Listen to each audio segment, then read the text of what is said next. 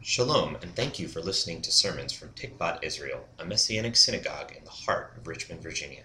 Listening to the podcast is great, but if you want the full experience, please join us Saturday mornings at 10 a.m. for our worship service. We are located at the corner of Boulevard and Grove, across from the Art Museum. For more information, you can visit our website at tikvatisrael.com. There you can support the ministry, learn more about Messianic Judaism, and contact us with any questions or comments. May Hashem bless you through the hearing of His word.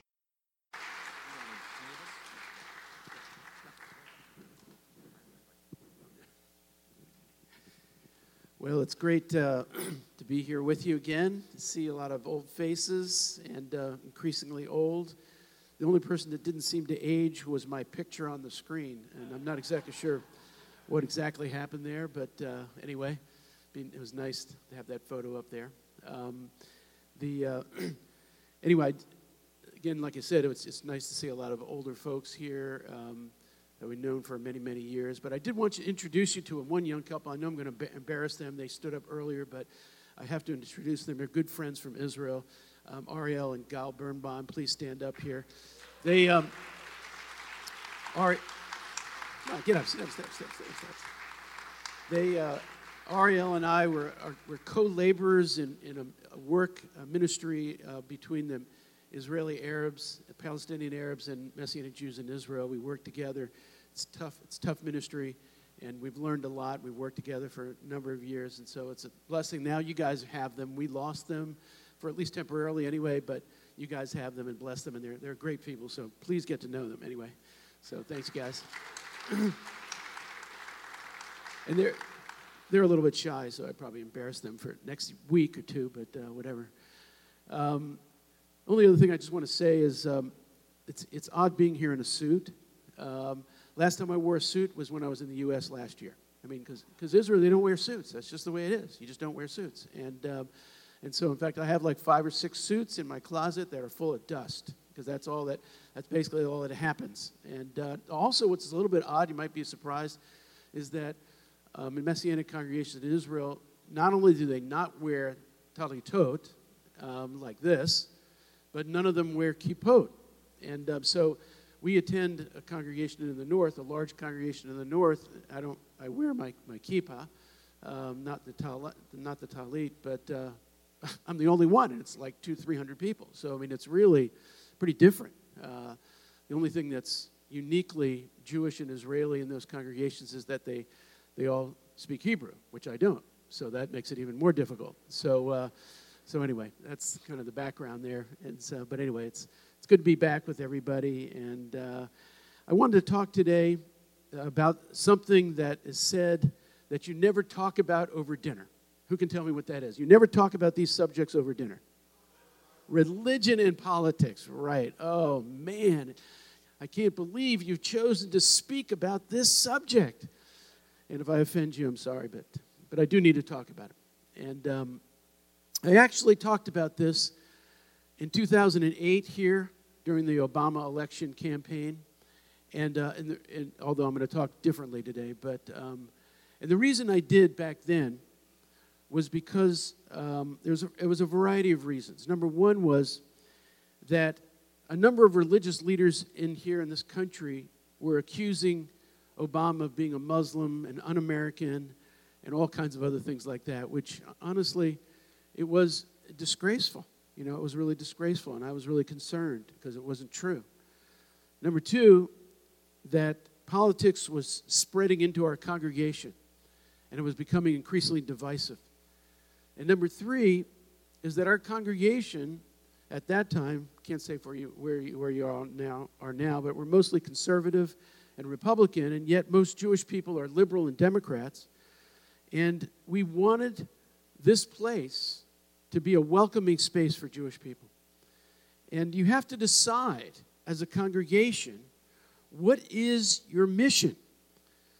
Ours was we wanted Jews to be able to hear about Yeshua in Jewish space. That was the goal. And so um, it kind of reminded me that, during that period of Tikvat's early days, in the early 1990s. As you well know, right across the street, or maybe you don't if you haven't been here, is an abortion clinic. And um, we've always been pro life. We were always pro life congregation. But, um, but in those early days, a lot of very rabid anti abortion protesters were not only attended, but were members, and some were actually in the leadership of the congregation. And, uh, and some of them wanted us wanted to put down pamphlets in the entranceways of dead babies uh, to, to make the point. And I said no.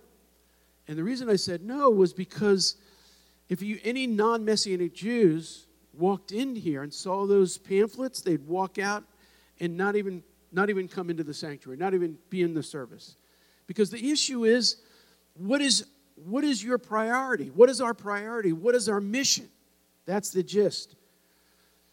11 years later, here we are, and the world has become a very dangerous place right now. It's similar, really, in some respects to the 1930s. In America is more divided now, certainly in any time in my lifetime, including the 1960s, possibly ever since the Civil War. And I hate to say this, and I, I'm sorry if it offends anybody, but one of the major contributing factors to the division is the evangelical, evangelical church immersing itself into partisan politics. That's one of the major divisive points. Consider what some of the first words that were spoken about Yeshua's coming to this earth, the, some of the first words that were spoken about this, which was when the angels revealed themselves to the shepherds back in Israel where I live. They said, Do not be afraid. For behold, I will bring you good tidings in, of great joy, which will be to all people. Repeat with me, all people. All people, right? And then he goes on to say, For there is born to you this day in the city of David a Savior who is Messiah the Lord. That is the gospel. You see, that is the good news. That's what this season happens to be out, right? That is the gospel.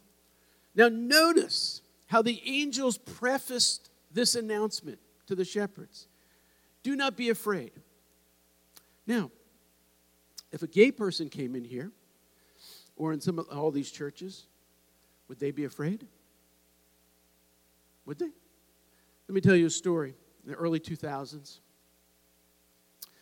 we were, uh, I got a call from a Jewish woman, non Messianic Jew, and uh, she said, uh, Can we meet? I said, Sure. So we got together. And um, she told me that her daughter had become uh, Christian, was attending a church, and she was trying to find a place that would try to maybe merge the two, meld the two somehow. And she, she was asking me, so she said, So, how often do you talk about abortion and homosexuality? And I was kind of taken aback by the question. I said, Well, honestly, I don't think I ever really talk about it. And she said, Really? I said, No, no, I don't, I don't think so. You know, I don't really remember that much. I said, Mainly, I just talk about the Word of God, God's Word, how it changes your lives, the hope of the gospel, and all this kind of stuff. And so eventually, she came here. She confessed Yeshua as the Messiah. She became really involved, shared with the congregation. But then what happened was during the uh, 2008 election, the Obama election, because so many of the people here had gotten so caught up into the partisan politics and were accusing Obama of being all kinds of things that she no longer felt comfortable any longer because she was a liberal democratic Jew, which 80% of the Jews in America are. And so, bam, they were gone, and it was really, it was really a bummer. You see, what is the gospel? Paul said is it, is it is the power of God unto salvation to all who believe, to the Jew first, and then to the Gentile. That's the gospel. Now, some of you know that I have a long history in religion and politics. I grew up in a very political home. Uh, my father ran several political campaigns. He worked in the Senate, then in the White House. Then later, I, I, was, I worked in the Senate for a number of years. And, um, and then went into the ministry first, uh, went to seminary, and then served uh, here for a little over 20 years as a rabbi. And now I'm again involved in politics at some level in Israel. Um, and so I have a long history. When I was working on Capitol Hill, I started a Bible study. Uh, it's actually in a pretty, was in a really cool place. There's up on Capitol Hill, of course, you know, you have the Capitol in the center, and then the in the center, and then you have on either side, on the north and the south side, you have the Senate on the north and the House office buildings on the south, and then you have the Supreme Court on the east. And right between the Supreme Court and one of the Senate office buildings, there was this United Methodist building right there. It's a small building owned by the Methodist Church. Must be worth unbelievable amounts of money. But, um, but anyway, there was a little chapel in there, and we took this chapel and we invited congressional staff and even members if they wanted to come. And I used to lead this study over several years. And, um, and people from both parties came Democrat and Republican, mostly staff. Occasionally a member of Congress would come, but not that often. And there was, I had one rule. The rule was politics was left at the door. When you walked into the room, all we were going to talk about is the Word of God, the power of God, and how can He change people's lives. And that was it. And so people were in there. We didn't talk about politics. We didn't talk about legislation, even though everybody was, that's what their word, that was their world. They were immersed in it, but nothing. All we were there was to talk about the Lord. You see, the gospel is good news to all men Jew and Gentile, black and white, Democratic and Republican, conservative and liberal. The gospel brings reconciliation, or it seeks to bring reconciliation between people. And yes, it can bring division. The name of Yeshua obviously can bring division. But, but it's just about, it should be, the division only should be over who he is, and that's it. That should be the only divisive thing. But the ultimate goal of the gospel is reconciliation between God and man and man and man. That is the ultimate goal.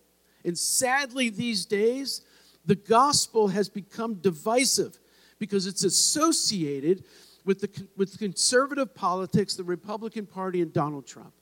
Now, I don't, I'm not taking sides here. I'm not taking sides at all. Because I don't care if you're for Elizabeth Warren or you're for Donald Trump. That's not the point. What is the point? The point is illustrated best between the confrontation between Yeshua and Pontius Pilate. If you remember, Pontius Pilate was the was he was the governor of uh, Judea, governor of Rome. He was a politician. And he's, Yeshua is brought before him. He's turned over by the religious leaders. And Pilate says to him, Are you the king of the Jews? It's a political question. He's basically saying, Are you my competitor here, Jack? Right? That's what he's really that's what he's really saying. And so note Yeshua's response. My kingdom is not of this world. See, that's the issue. My kingdom is not of this world. Yeshua's primary message is the kingdom of God is at hand. If we follow Yeshua, we become members of the kingdom of God. Who remembers the four spiritual laws? Raise your hand. If you remember the four spiritual laws, anybody? Wow, this is weak. Guys, I guess, I guess you're way too young for me. The four spiritual laws was like a pamphlet that you handed, that you would use to try to win people to the Lord. And in this four spiritual laws pamphlet, there was an illustration of a throne, some of a throne, and on the throne was an E, means ego, and that you're sitting on the throne. But then what happens is when you become a believer, the throne, you, you, the E is removed from the throne, and Yeshua becomes on the throne, and now you belong to Him. That's the idea. So, in other words, those people who become members of the kingdom live for God and for other people. You are to showcase a different type of life. God fills our lives. God has broken into this sinful and dark world to bring about hope and change. That's the gospel. That's the gospel that I know and that I've given my whole life to for my, since I was 17 years old. Do you realize that Yeshua never spoke about politics? Isn't that odd? He was in the middle of tons of religious of political activity. There were multiple political religious parties in the, in the New Testament period. They were all vying for power. And then, of course, you had Rome on top of it. It was just a big, big balagan of uh, balagan. You probably don't know that word. A big, big thing of mess. But occasionally he was confronted with a political question. And the most famous one was when he was asked, Should we pay taxes? Is it lawful to pay the taxes, the Roman taxes? What's that about? You see, Roman taxes were used for Rome's military occupation over the land of Israel. And it was obviously it was very very unpopular.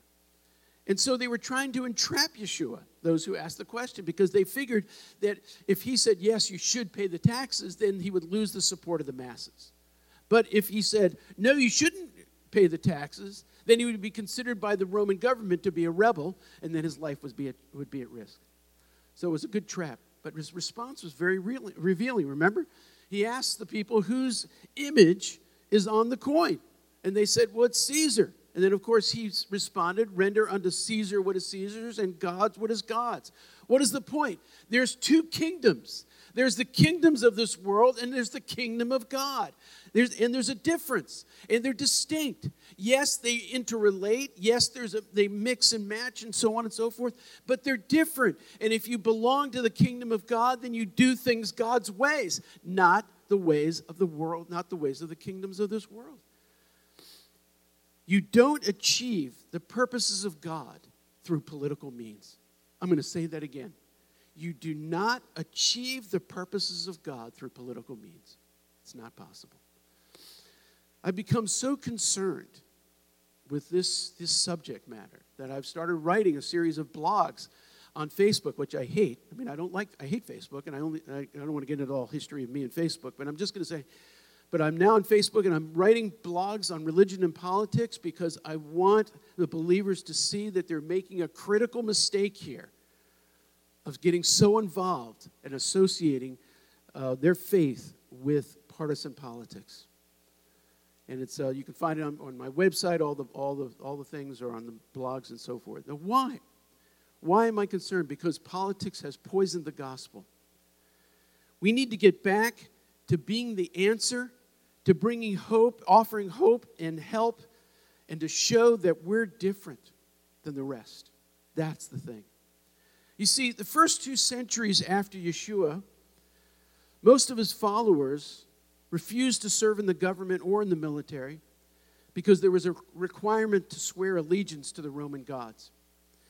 And as Christianity grew, there was public pressure on the Christians in the, in the empire to do their duty and to serve in both the government and the military. And they finally began to. And then in the fourth century, Christianity became the state religion of the Roman Empire. And from there, everything went downhill. Because what ended up happening was the, the corruption of the, of the political realm got into the church. And it became increasingly corrupt and, and abuse and abusive and so forth. And it went throughout the centuries. It continued past the Roman Empire and into the Byzantine Empire, the Holy Roman Empire, the Russian Empire, the Austro Hungarian Empire, and on. This, this, is the, this is the type of situation that led Martin Luther to attack the church because of its association with the state and politics and the abuses that were occurring in, in the church because of those associations. It's the same thing with the Puritans in England. They were reacting to the contamination of the gospel through its association of the state and politics and everything else. There needed to be something unique and different. And this was the driving force behind the founding fathers of this country and the Constitution, who, who helped to establish the First Amendment. The goal was to separate the church from the state and to allow the kingdom of God to grow on its own, not to be infused and to be contaminated by politics. Now, don't get me wrong. I'm not suggesting at, at all that followers of Yeshua not be involved in politics. I'm not saying that. I mean, I am. I was, and I am now. But we're called to be, God has called us to be a light to the world. And I believe that we're to be involved in all vocations, including politics to be the salt of the earth wherever we are. That's what I'm doing now in Israel, like I said. I'm a member and, an activist in the Blue and White Party of Israel, and they know, the leadership knows that I'm a Messianic Jew. And I don't make, make any excuses for it. And my goal ultimately is to help the Messianic community with the integration into that, into that world. But there's a huge difference between being an individual believer running for office or working for candidates and being God's choice in an election. There's no such thing, okay? It's dangerous for anybody to proclaim that this person is God's choice. It's extremely dangerous. I remember when the fusion of religion and politics really took, took hold in this country because I was working on Capitol Hill at the time. This was when the moral majority was formed. And the goal was to return America to its Christian foundations. And while I embraced some of the va- views and the values of the moral majority, I felt at the time that it was a huge mistake. I want us to, to take abortion as an example for what has happened in this country. This has become a make or break issue for the evangelical uh, Christ, Christian political realm. Ironically, about this issue is that it wasn't, it was, in other words, the evangelical believers' leadership was not against abortion in the earlier days. It was only until the late 70s, early 80s that it took on this kind of thing. And yes, after 40 years of political activism, activism, yes, some states have imposed res- restrictions on abortion, there's no question, and there's certainly some lives have been, have been potentially saved as a result of those restrictions. But on the other hand, abortion is so associated with politics that it's completely polarized in this country. Something that should be so fundamental to human life has gotten so polarized that it's just horrible. In the late 1970s and early 80s, more and more of the evangelical church got involved in the political realm and they took on increasingly, uh, increasingly all kinds of various types of positions. And, uh, and I remember at the time thinking when they first got involved that a lot of the things that they were saying they were outlandish because these people were not they were they, they didn't come from a political background. And so they would say things that were like extreme. And if you're involved in politics and you're an extremist it's not going to work. I remember um, in the mid 80s Pat Robertson asked for a meeting with my boss, Senator Stevens. And he got involved. He, uh, he wanted to talk about an issue that wasn't really anything that I had to do with it, anything that I had to do with it. But, um, but I asked the senator if I could be the staff to staff the meeting. And he said, sure. And so, uh, so anyway, I got to, you know, I talked to Pat Robertson and stuff like that. And then it gave me the opportunity, because what I really wanted is to have an opportunity to talk to him separately. And this was before he, he ultimately ran, you know, for president in 1988, so it was a few years before, but he had gotten more and more involved politically. And uh, so I wrote him a letter afterwards from on the senator's stationery, which is probably questionable ethically, but that's beside the point. And um, but anyway, so I, I wrote him a letter, and I just and I challenged him. I said, you know, I said, I really think you're making a mistake in associating the gospel with politics because it's, I said it's going to harm the gospel ultimately. And he wrote me back personally, or letter, and he, you know, of course he disagreed and, and everything. But, but, the, but the point was that the train was already running down the track, and I think going to be creating problems. So, what is the proper relationship between religion and politics? Religious leaders, like I was, we're here to represent the Lord. We have a sacred trust before God. And our role is to speak about the Lord, speak about God, to shepherd and care for our flocks, to set an example and to challenge the spiritual and moral condition of the congregations in society. It's somewhat of a, of a prophetic role. The role of a congregational leader or religious leader is somewhat prophetic. It's calling people back to the Lord. That's the real goal.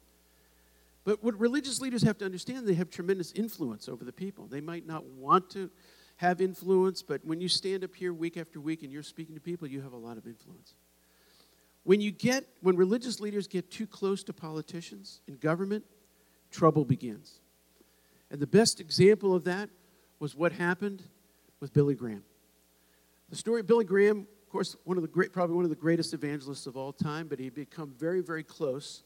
He had been very much involved in politics and very close with President Richard Nixon. And he got very involved with the White House. He was always there and so on. And he defended Nixon through all the upheaval of the Watergate period. And it wasn't until that the Watergate tapes were finally exposed and he heard the president for the first time saying the kinds of things that he did that he knew that he'd been lied to and manipulated by the president of the United States. And he later said that he, it was one of his most regretful decisions of his life was to get so involved in politics. And he backed out. He, he still was kind of America's like Christian leader and still was invited by, by uh, both parties uh, to you know, oversee spiritual events, including what happened after 9 11 and stuff. But he had backed away from partisan politics because he realized it. Religious leaders should never become tools of a politician or politics. And po- politicians should never become a tool of a religious leader. They're two separate institutions.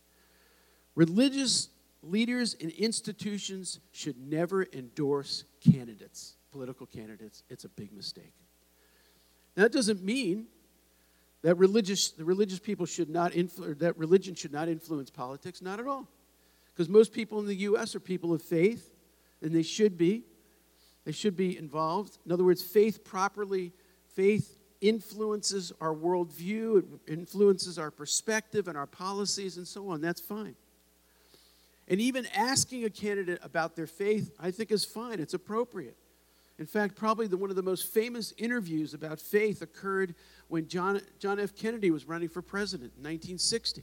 And the big fear was that the Catholic Church was going to take over um, the United States if he became president, because he would be the first Catholic president. And this is what he said about this question. It's a great quote. He says, Let me stress again, these are my, these are my views. For contrary to common newspaper usage, I am not the Catholic candidate for president.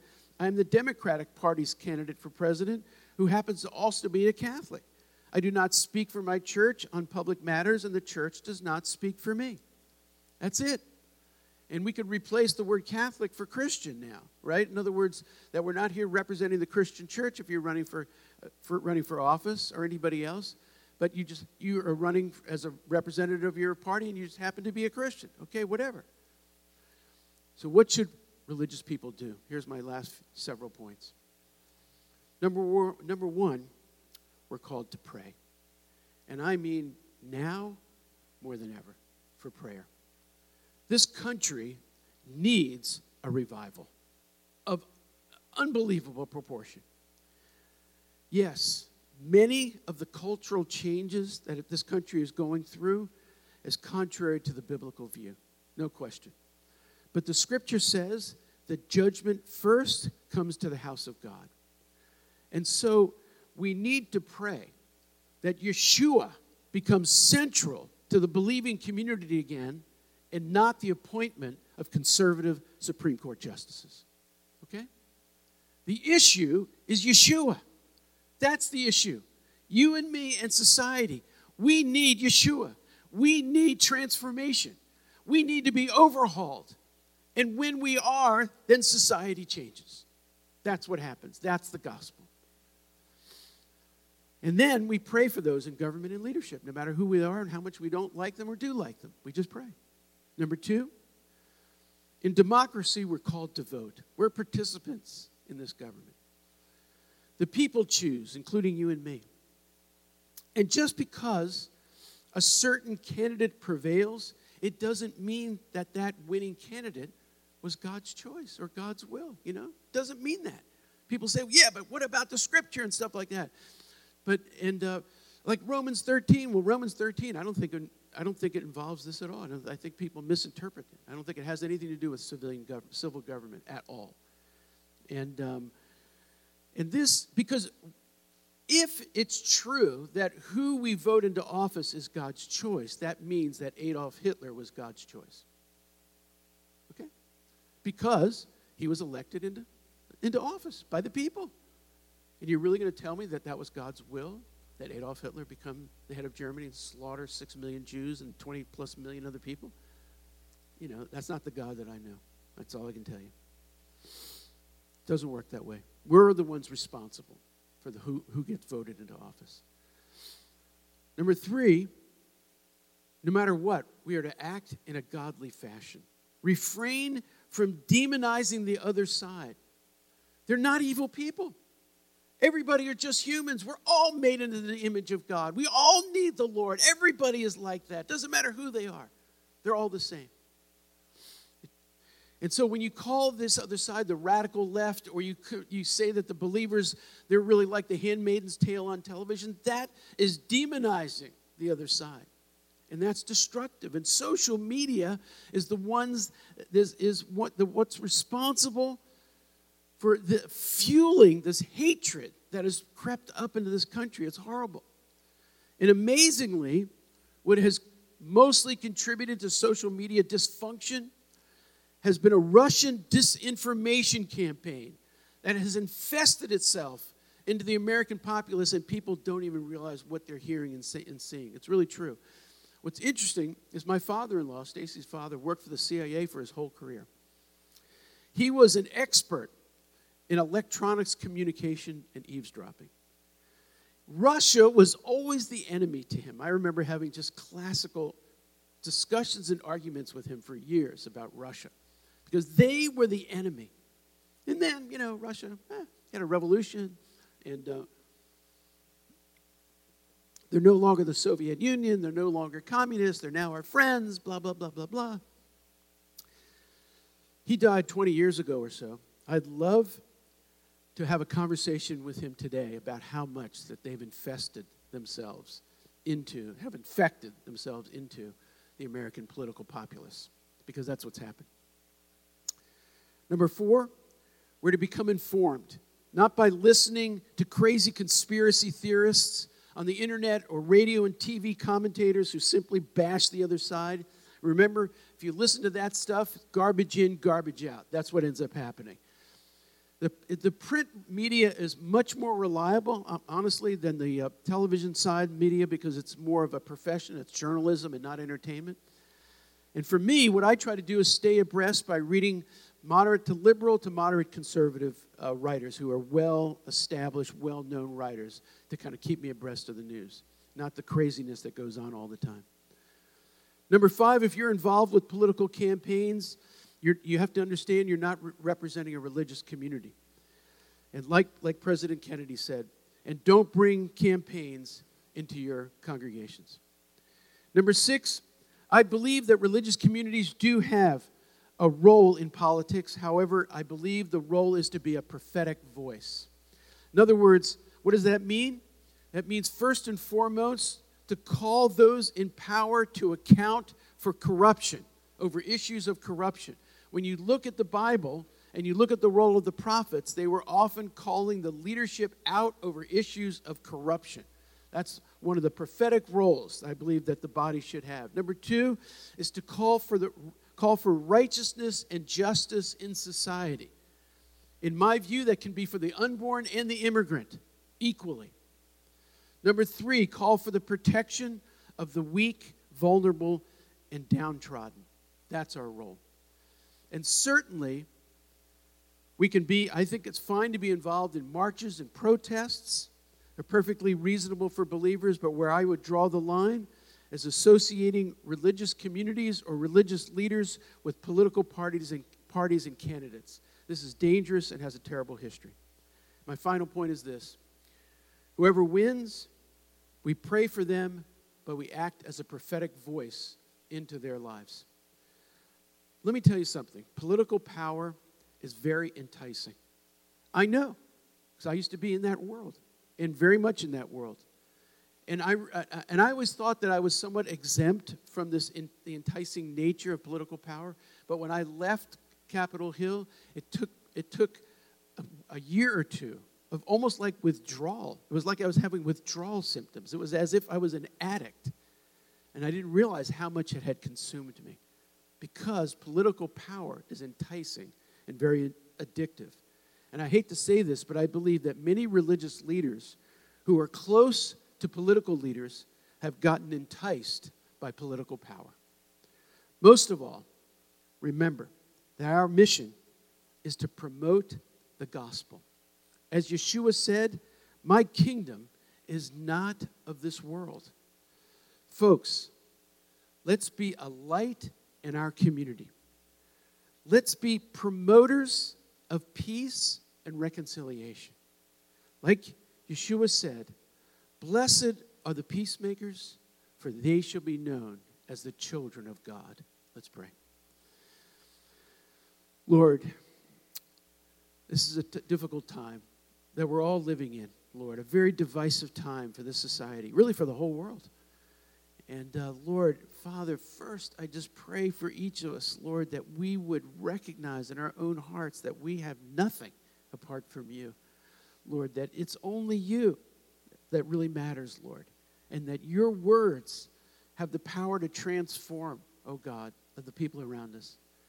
Lord, we pray for this country, Lord. We pray, Lord, for a revival in your people. Lord, that they would separate themselves from all this division. And Father, we would be once again promoters of the good news of reconciliation and peace, Lord. Father, we just acknowledge you today and we give you all the glory and praise. In Yeshua's name we pray. Amen and amen.